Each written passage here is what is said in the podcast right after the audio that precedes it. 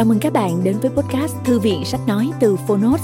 Ở podcast này, chúng tôi chia sẻ phần mở đầu và chương mục của những sách nói bán chạy thuộc nhiều lĩnh vực khác nhau được đội ngũ của Phonos chọn lọc.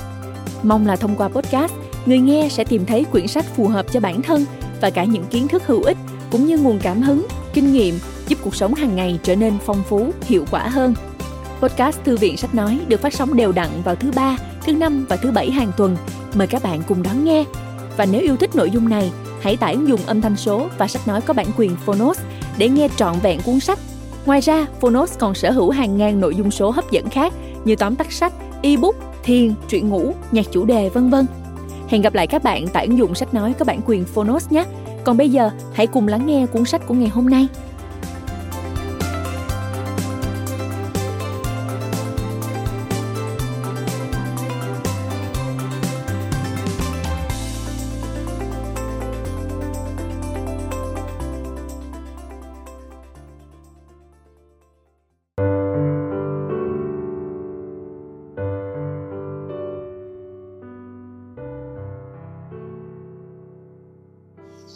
Chào bạn, tôi là tiến sĩ Nguyễn Mạnh Hùng à, và bây giờ là 5 giờ 30 phút sáng. À, hàng ngày thì tôi cứ tỉnh giấc vào giờ dần, tức là khoảng 3 rưỡi 4 giờ và thiền đến 5 giờ 30 sáng. Sau đó thì đọc sách. À, bây giờ quý có thể nghe tiếng chim hót, rồi tiếng của thiên nhiên. Và đúng cái giờ đọc sách à, sau 5 giờ 30 phút sáng này nhưng mà sáng hôm nay thì tôi muốn dành riêng dành riêng cái cuốn sách này để tặng cho bạn. Tặng riêng cho bạn. Tôi muốn tặng dành cho bạn ấy bởi vì cuốn sách này là món quà của tôi dành cho bạn người đã đọc đang đọc đang nghe sẽ nghe và ứng dụng sách vào cuộc sống cũng như công việc của mình. À, tôi thật sự muốn tặng cuốn sách này cho bạn bởi vì à, bạn đã và đang ủng hộ công ty sách Thanh Hà cũng như là phonus rồi ứng dụng sách vào cuộc sống. Tuyệt vời. Nhờ bạn mà sách còn hơn đọc đã đang và được phát triển.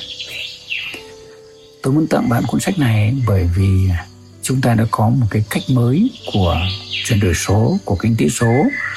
Đó là sách nói, đó là sách nghe audiobook à, thông qua phonus và đây là một cái cách lan tỏa tri thức và trí tuệ vô cùng tuyệt vời.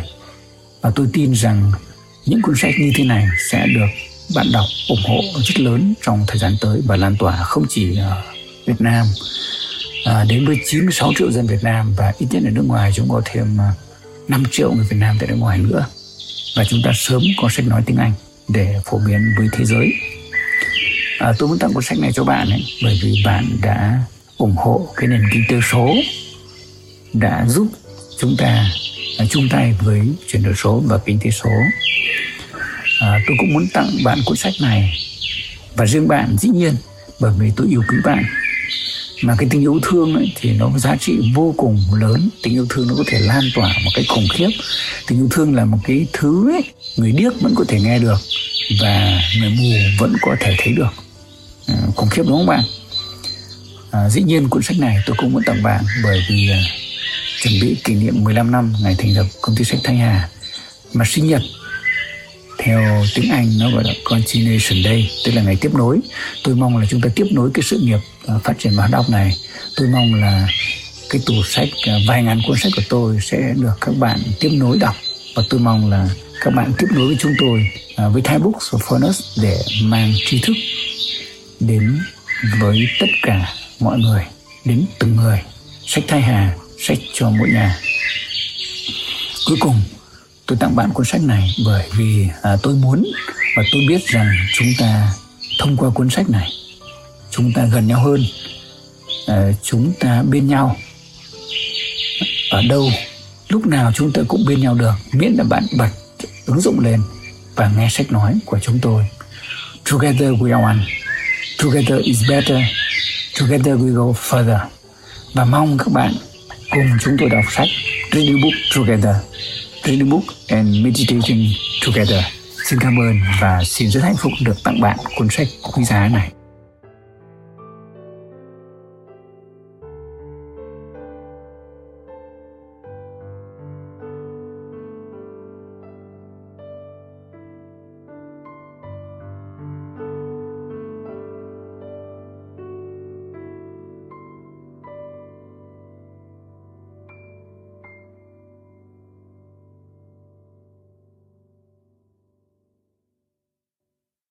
Bạn đang nghe từ Phonos.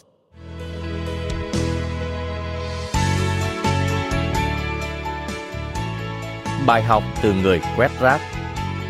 Doanh nhân với tinh thần xã hội. Tác giả Nguyễn Mạnh Hùng.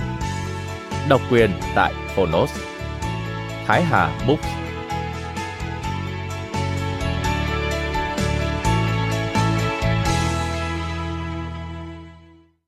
Lời giới thiệu. Triết gia Đức F. Heger nói Chẳng có gì trên thế gian này lại có thể đạt tới mà thiếu đi niềm đam mê. Ở Nguyễn Mạnh Hùng, Chủ tịch Hội đồng Quản trị kiêm Giám đốc điều hành công ty cổ phần sách Thái Hà, tôi nhận thấy niềm đam mê ấy. Tôi rất may mắn có một đồng nghiệp tuyệt vời như anh Nguyễn Mạnh Hùng. Với thời gian 12 năm làm việc ở FPT, kinh qua nhiều chức vụ và vị trí khác nhau. Nguyễn Mạnh Hùng luôn thể hiện năng lực, quyết tâm và tinh thần làm việc hết mình. 12 năm làm việc cùng nhau để chúng tôi hiểu nhau, để tôi hiểu về anh, nhất là niềm đam mê với sách, về khả năng lãnh đạo, về tài năng kinh doanh và sự cống hiến hết mình của anh. 12 năm là quá đủ để tôi và các đồng nghiệp tại tập đoàn FPT hiểu con người giản dị và chân thành của anh, hiểu cá tính và tinh thần học hỏi của anh. Điểm khác biệt của Nguyễn Mạnh Hùng là anh luôn hết mình và thành công. Anh thông thạo ba ngoại ngữ, Nga, Anh, Pháp. Tôi thường giới thiệu anh với đối tác nước ngoài rằng tiến sĩ Hùng có thể biến cái không thể thành hiện thực. Nguyễn Mạnh Hùng thích sẻ chia. Anh luôn nói với chúng tôi và bạn bè của mình về năm chữ S của anh. Sẻ chia, sách, sự nhiệt tình, sức trẻ và sự sáng tạo. Sứ mệnh của Nguyễn Mạnh Hùng là sẻ chia. Niềm tự hào của anh là sách và sự nhiệt tình. Anh cũng luôn tự hào về các đồng nghiệp và học trò của mình. Họ có hai chữ S khác là sức trẻ và sự sáng tạo. Tôi cho rằng năm chữ S này có quan hệ mật thiết với nhau. Sách đem lại tri thức và khi người ta đã tích lũy được khối lượng tri thức nhất định, sẻ chia tri thức trở thành một nhu cầu tự thân, không cần ai phải bắt buộc. Tuy nhiên, sẻ chia tri thức cũng cần phải có sự nhiệt tình, niềm đam mê. Con đường đến với tri thức gian nan thế nào, thì con đường mang tri thức đến với người khác cũng gian truân không kém. Nếu thiếu đi sự nhiệt tình, đam mê thì cho dù mục tiêu đặt ra là nhỏ hay lớn, bình thường hay cao đẹp, con người ta sẽ rất dễ đầu hàng trước khó khăn. Bên cạnh đó, sức trẻ và sự sáng tạo là các điều kiện đủ để tri thức được phát huy tối đa trong cuộc sống. Chính vì năm chữ S này, Nguyễn Mạnh Hùng đã tham gia giảng cho hơn 20 khóa khởi nghiệp do FPT và Phòng Thương mại và Công nghiệp Việt Nam tổ chức và được đánh giá cao. Tôi rất vui khi được biết anh tham gia rất tích cực vào các khóa giảng về quản trị kinh doanh cho rất nhiều tập đoàn lớn, các doanh nghiệp, các hiệp hội. Giảng bài và chia sẻ kinh nghiệm, kiến thức đúc kết và học được là điều tôi rất quý ở anh. Nguyễn Mạnh Hùng từ FPT đã chuyển sang một lĩnh vực mới, xuất bản sách. Tôi luôn theo dõi và cổ vũ những thành công của anh và Thái Hà Books. Tôi rất hân hạnh khi viết lời giới thiệu cho cuốn sách đầu tay của anh. Cuốn sách là tập hợp một số bài viết của anh đã đăng trên các báo và tạp chí lớn của Việt Nam trong mấy năm qua. Nội dung cuốn sách, bài học từ người quét rác, không nằm ngoài tri thức và sẻ chia tri thức. Ở đây, bạn đọc cũng có thể thấy được phác họa chân dung của Nguyễn Mạnh Hùng, những nét cá tính, những dấu mốc trong cuộc đời, những trăn trở, lo toan của một doanh nhân khi đứng trước những vấn đề xã hội – như phụ đề của tên sách nêu rõ, doanh nhân với tinh thần xã hội. Tôi rất vui mừng khi thấy ở anh Hùng điều này. Chúc Nguyễn Mạnh Hùng và Thái Hà Books thành công với sứ mệnh chia sẻ tri thức và trân trọng giới thiệu cuốn sách này đến các độc giả. Trương Gia Bình, Chủ tịch Hội đồng Quản trị Tập đoàn FPT Lời tựa Nếu cách đây vài năm, tôi không thể tưởng tượng mình lại có thể viết được cả gần trăm bài viết để đăng trên các báo và tạp chí tại Việt Nam như Thanh niên, Tuổi trẻ, Nhịp cầu đầu tư, Doanh nhân Sài Gòn, Việt Nam Net, VN Express, Doanh nhân và Tiếp thị, Đất Việt, vân vân. Tôi cũng không thể tưởng tượng được rằng có những bài viết của mình nhận được vài trăm lời bình, vài chục email của độc giả gửi đến niềm vui bất ngờ và khó tả. Rất nhiều bạn đọc nói rằng đã thay đổi tư duy sau khi đọc bài báo của tôi. Không ít cơ quan đã sao chụp bài viết của tôi, dán lên bảng thông báo hay gửi đến cho từng nhân viên để đọc. Tôi cũng đã tìm được nhiều bạn bè, người thân quen cũ nhờ những bài viết này. Có bốn cuốn sách tôi đang viết, viết từ những trải nghiệm của chính mình mà mãi chưa hài lòng. Chưa hài lòng vì thấy chưa hay, chưa toát lên đủ các ý muốn nói, chưa giải bày hết những gì có trong lòng. Các kinh nghiệm và kiến thức thu thập được trong mấy chục năm qua, nhất là trong hàng trăm chuyến đi nước ngoài đến 39 quốc gia. Cuối cùng, ý tưởng của nhiều bạn bè và học trò của tôi đã đến. Xuất bản cuốn sách từ một số bài viết của tôi trên các báo. Ý tưởng đó ngay lập tức nhận được sự ủng hộ nhiệt tình của các đồng nghiệp tại Thái Hà Books. Và cuối cùng, cuốn sách đã ra đời. Tôi biết rằng, người đọc cuốn sách này là các doanh nhân đang vất vả ngày đêm, vật lộn với sự nghiệp của mình, là những ai đang muốn có hạnh phúc và bình an, là những em sinh viên chuẩn bị hành trang vào đời, là những học trò yêu quý của tôi trên mọi miền đất nước. Sứ mệnh của đời tôi là sẻ chia, và cuốn sách này cũng là những sẻ chia chân thành nhất. Tôi biết và tin rằng nó sẽ giúp ích cho ai đó trong lúc khó khăn hay thất bại, cho những ai đó đang thiếu niềm tin hay chưa có hướng đi đúng cho mình, cho những ai đang muốn gục ngã hay đã ngã mà đang muốn đứng dậy, cho những ai muốn có tương lai tốt đẹp cho chính mình. Chúng ta thành công bởi vì chúng ta có quyết tâm cao độ, có đam mê với công việc và yêu nghề. Chúng ta thành công bởi vì chúng ta biết lắng nghe và học hỏi từ tất cả những người xung quanh mình, không chỉ từ các triệu phú, tỷ phú, những chủ tịch và lãnh đạo cao cấp của các tập đoàn và các cơ quan lớn, từ những giáo sư, tiến sĩ danh tiếng mà từ những người giản dị nhất quanh mình. Những người bạn và đồng nghiệp, những người hàng xóm và những người ta tình cờ gặp được, bác nông dân, anh thợ máy, vân vân. Thậm chí từ những người quét rác. Tất cả họ là những người thầy xuất sắc nhất. Tôi xin chân thành cảm ơn các bạn bè, những học trò tuyệt vời của mình, đặc biệt là tất cả các Thái Hà Booker. Tôi biết ơn anh Trương Gia Bình và anh Đặng Đức Dũng, hai người bạn thân thiết và cũng là hai người thầy lớn của tôi đã viết lời giới thiệu và nhận xét về cuốn sách. Cuối cùng, tôi không thể không cảm ơn cha mẹ đã sinh thành và nuôi tôi khôn lớn. Hiện vẫn đang tần tảo ở quê lúa Thái Bình, vẫn luôn lo lắng cho con cái tuy tất cả đều đã trưởng thành. Cuốn sách ra đời đúng dịp Thái Hà Books tổ chức sinh nhật lần thứ ba, 22 tháng 6.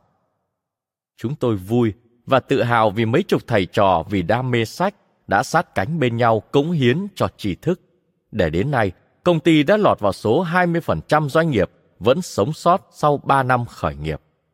Tôi cũng tin rằng mỗi chúng ta nếu biết học hỏi mỗi ngày, mỗi giờ sẽ có thể đi những bước rất xa và bền vững. Tôi rất mong nhận được sự ủng hộ của tất cả bạn đọc và hy vọng sẽ được đón nhận các nhận xét, góp ý. Nguyễn Mạnh Hùng Doanh nhân và doanh nghiệp.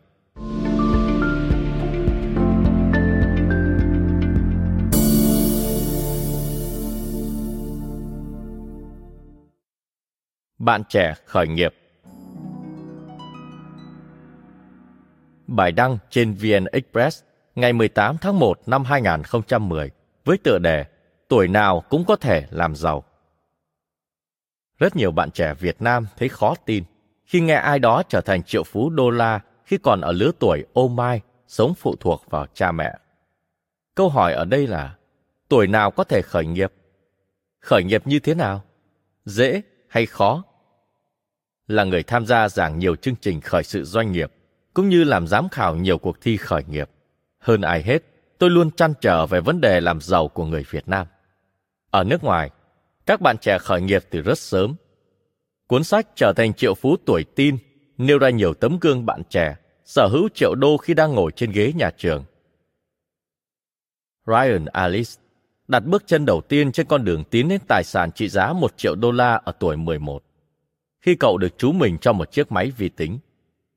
Hai bạn, Michael Simmons và Sina Linder, đã liên tục tạo ra cho mình những cơ hội thành công kể từ khi mới 16 tuổi. Cậu bé Farah Gray đã khởi nghiệp từ khi 6 tuổi và 14 tuổi đã trở thành triệu phú tuổi teen. Giờ đây, ở tuổi thanh niên, cậu là một trong những triệu phú trẻ tuổi có ảnh hưởng mạnh mẽ nhất tại Mỹ. Còn khi mới 12 tuổi, Ben Catters đã biết mình muốn trở thành thương gia. Cậu nhận ra rằng sẽ chẳng ai nhận thuê cậu làm công việc văn phòng mà cậu mong đợi và cậu tự tạo ra cơ hội cho chính mình, vân vân. Và còn rất nhiều tấm gương nữa. Các tấm gương sáng của các bạn trẻ ở Mỹ, anh, Pháp, vân vân. Khởi nghiệp khi tuổi đời còn rất trẻ khiến tôi suy nghĩ. Các bạn trẻ ấy đã làm được một việc mà biết bao người chúng ta đều mong muốn, gửi thông điệp đến người lớn, con sẽ giàu hơn cha. Các em tuổi tin này đã trở thành người sở hữu triệu đô khi còn đang ở cái tuổi được gọi là ăn chưa no, lo chưa tới. Rất nhiều bạn trẻ Việt Nam thấy chuyện này thật khó tin, bởi vì ở Việt Nam, phần lớn các bạn trẻ vẫn sống phụ thuộc vào cha mẹ. Cá biệt, có em tốt nghiệp trung học, đại học vẫn phải xin tiền bố mẹ. Việc cha mẹ vẫn chu cấp tiền đều đặn khiến các em sống rất thụ động. Các em chưa biết định hướng cho mình, chưa có suy nghĩ độc lập trong cuộc sống và trong công việc. Bản thân tôi cũng khởi nghiệp rất sớm và hiểu rằng nếu bạn thật sự muốn làm giàu, bạn cần có sự chuẩn bị thật tốt, cả về tư duy lẫn kiến thức, kinh nghiệm của chính mình lẫn học hỏi từ những người đi trước. Hãy tự hỏi mình xem, mình có thực sự muốn khởi nghiệp? Có muốn dấn thân vào con đường kiếm tiền không? Có dám chấp nhận rủi ro? Có sẵn sàng và đủ bản lĩnh để đối mặt với thất bại? Và điều rất quan trọng là phải hiểu rằng người làm chủ doanh nghiệp cần là tấm gương sáng trong mọi công việc. Bạn có phải là người chịu vất vả nhất, cực khổ nhất, ít hưởng thụ nhất hay không? Muốn khởi nghiệp cũng như muốn làm giàu, bạn phải thay đổi tâm thức trước khi trở thành doanh nhân. Bạn phải có tâm thức của một người khởi nghiệp, một người muốn làm giàu và sẵn sàng giàu có. Tôi khuyên bất cứ ai có dự định khởi nghiệp, hãy dành thời gian ít nhất là một tuần để tự trả lời ba câu hỏi. Tại sao ta quyết định khởi nghiệp? Khi giàu có, ta sẽ làm gì không? Và ta có thật sự muốn khởi nghiệp? Chỉ sau khi trả lời rõ ràng và dứt khoát ba câu hỏi này mới nên bắt đầu lập nghiệp.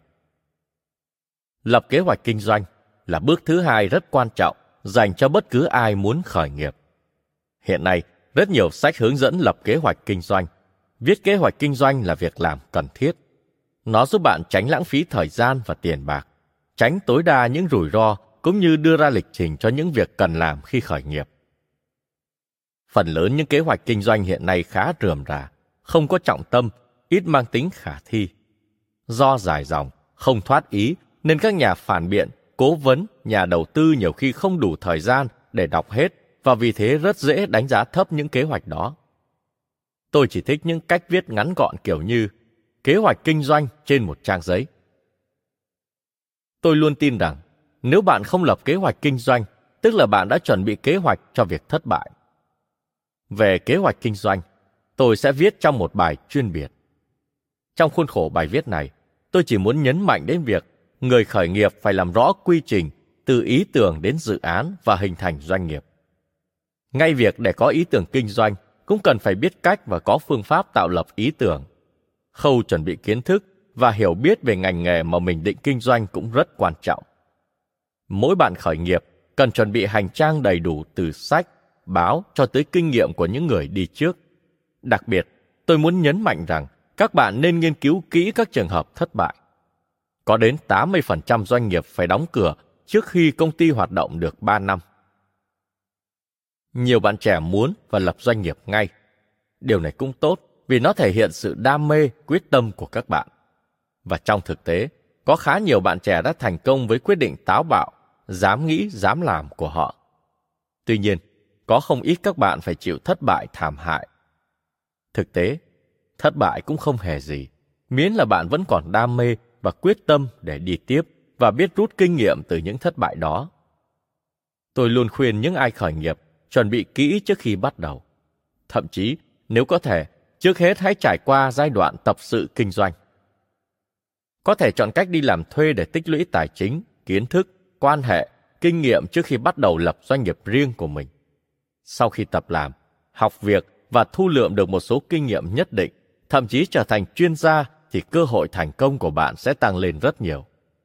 Trong bài viết này, tôi không có ý định bàn và khuyên về việc lựa chọn hình thức pháp lý về trách nhiệm của người đứng đầu doanh nghiệp, về vốn khởi sự, vân vân. Tôi chỉ muốn đưa ra một vài lời khuyên từ chính kinh nghiệm của mình. Đam mê Hãy bắt đầu với những gì mình thích. Hãy khởi nghiệp với sản phẩm và dịch vụ mà mình thật sự say mê. Nếu sự nghiệp bạn xây dựng chính là đam mê của bạn thì cơ hội thành công sẽ rất cao. Khi khởi nghiệp, bạn và các đồng nghiệp sẽ rất vất vả và có thể phải làm việc ngày đêm. Nếu không yêu công việc, điều này sẽ trở thành thảm họa. Bạn phải thực sự yêu thích công việc và doanh nghiệp của mình. Hãy hiểu và thấm nhuần sâu sắc điều này. Nhiều doanh nghiệp đã chết vì người chủ chỉ thích tiền, thích giàu mà không yêu sản phẩm và dịch vụ của mình, không yêu thích công việc đang làm, không yêu nghề. Đồng sự Nên khởi nghiệp cùng với một người bạn, một người cùng chí hướng. Cần có người hiểu bạn, chia sẻ với bạn, đồng cam cộng khổ với bạn, biết hy sinh trong lúc khó khăn. Người cùng khởi nghiệp rất quan trọng. Hai người có nghĩa là có gấp đôi trí tuệ, sức mạnh và thành tựu. Cố vấn, thầy Người thầy có kinh nghiệm, những chuyên gia nhiệt tình và có phương pháp sẽ giúp bạn rất nhiều. Nhất là những lúc gặp khó khăn, sự hỗ trợ của họ là vô giá. Bạn sẽ cảm nhận được ý nghĩa này ngay trong năm đầu tiên khởi nghiệp. Không phải ngẫu nhiên nhiều doanh nghiệp luôn có quân sư, cố vấn, thậm chí phải trả chi phí khá cao cho những vị cố vấn này. Xây dựng quan hệ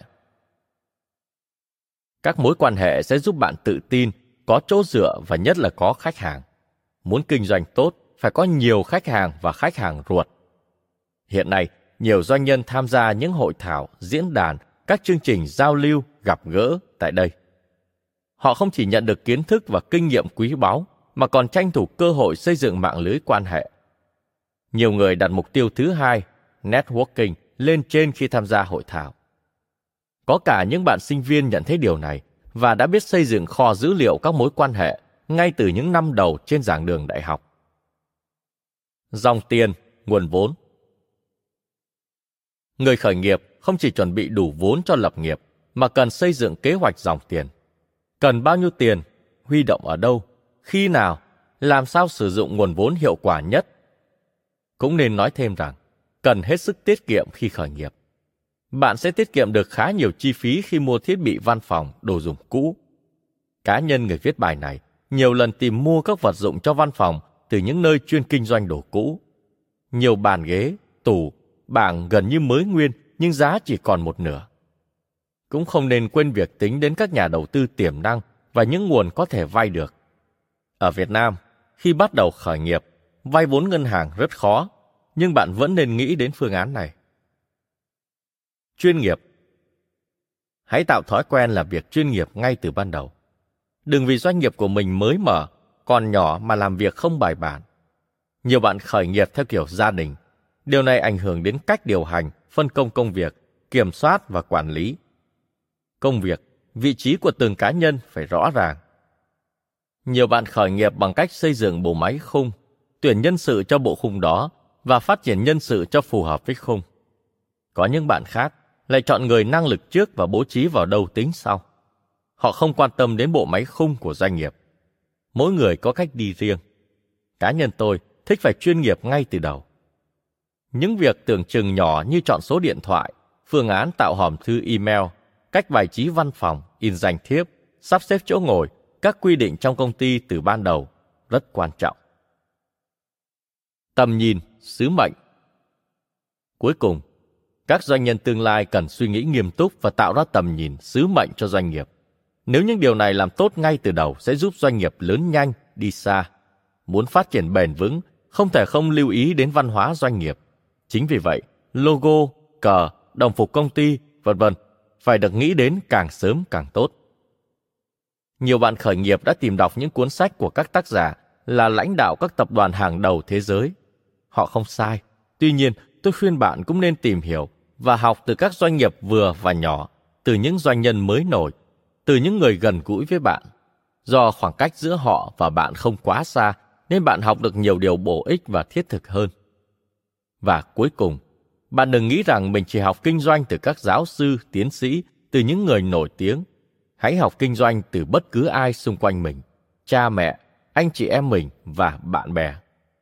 Học từ bác bán hủ tiếu đầu ngõ, học từ anh xe ôm vất vả, học từ chị bán rau, dưa cà, học từ họ cả cái xấu, cái dở để tránh.